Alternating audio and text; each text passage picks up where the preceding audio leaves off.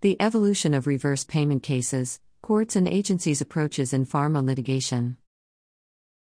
In a recent Insight article published by Global Competition Review, legal experts from Lowenstein Sandler LLP delve into the status of reverse payment cases against pharmaceutical companies.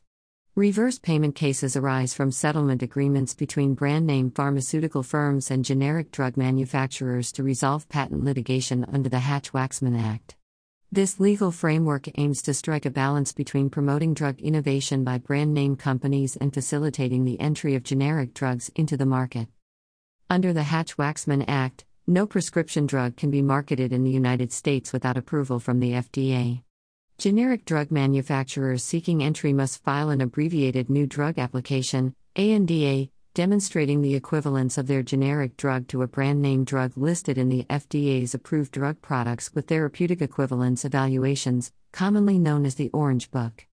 One contentious aspect of such settlements is the Paragraph 4 certification, where the generic manufacturer asserts that the brand manufacturer's patent is invalid or will not be infringed by their generic drug.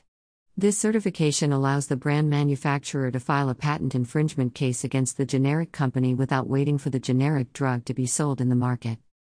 The article highlights the antitrust scrutiny faced by a specific form of Hatch Waxman settlement known as no-AG, authorized generic, clauses.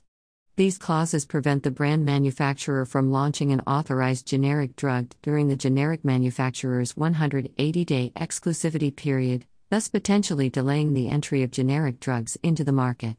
Courts have analyzed whether such clauses qualify as payments within the scope of a landmark Actavis decision. Recent trends indicate that reverse payment cases have evolved beyond traditional cash payments. Non monetary arrangements, referred to as side deals, have garnered interest from both the Federal Trade Commission, FTC, and private litigants. To determine the legality of these agreements, courts have weighed factors such as causation, market power, and the potential impact on competition.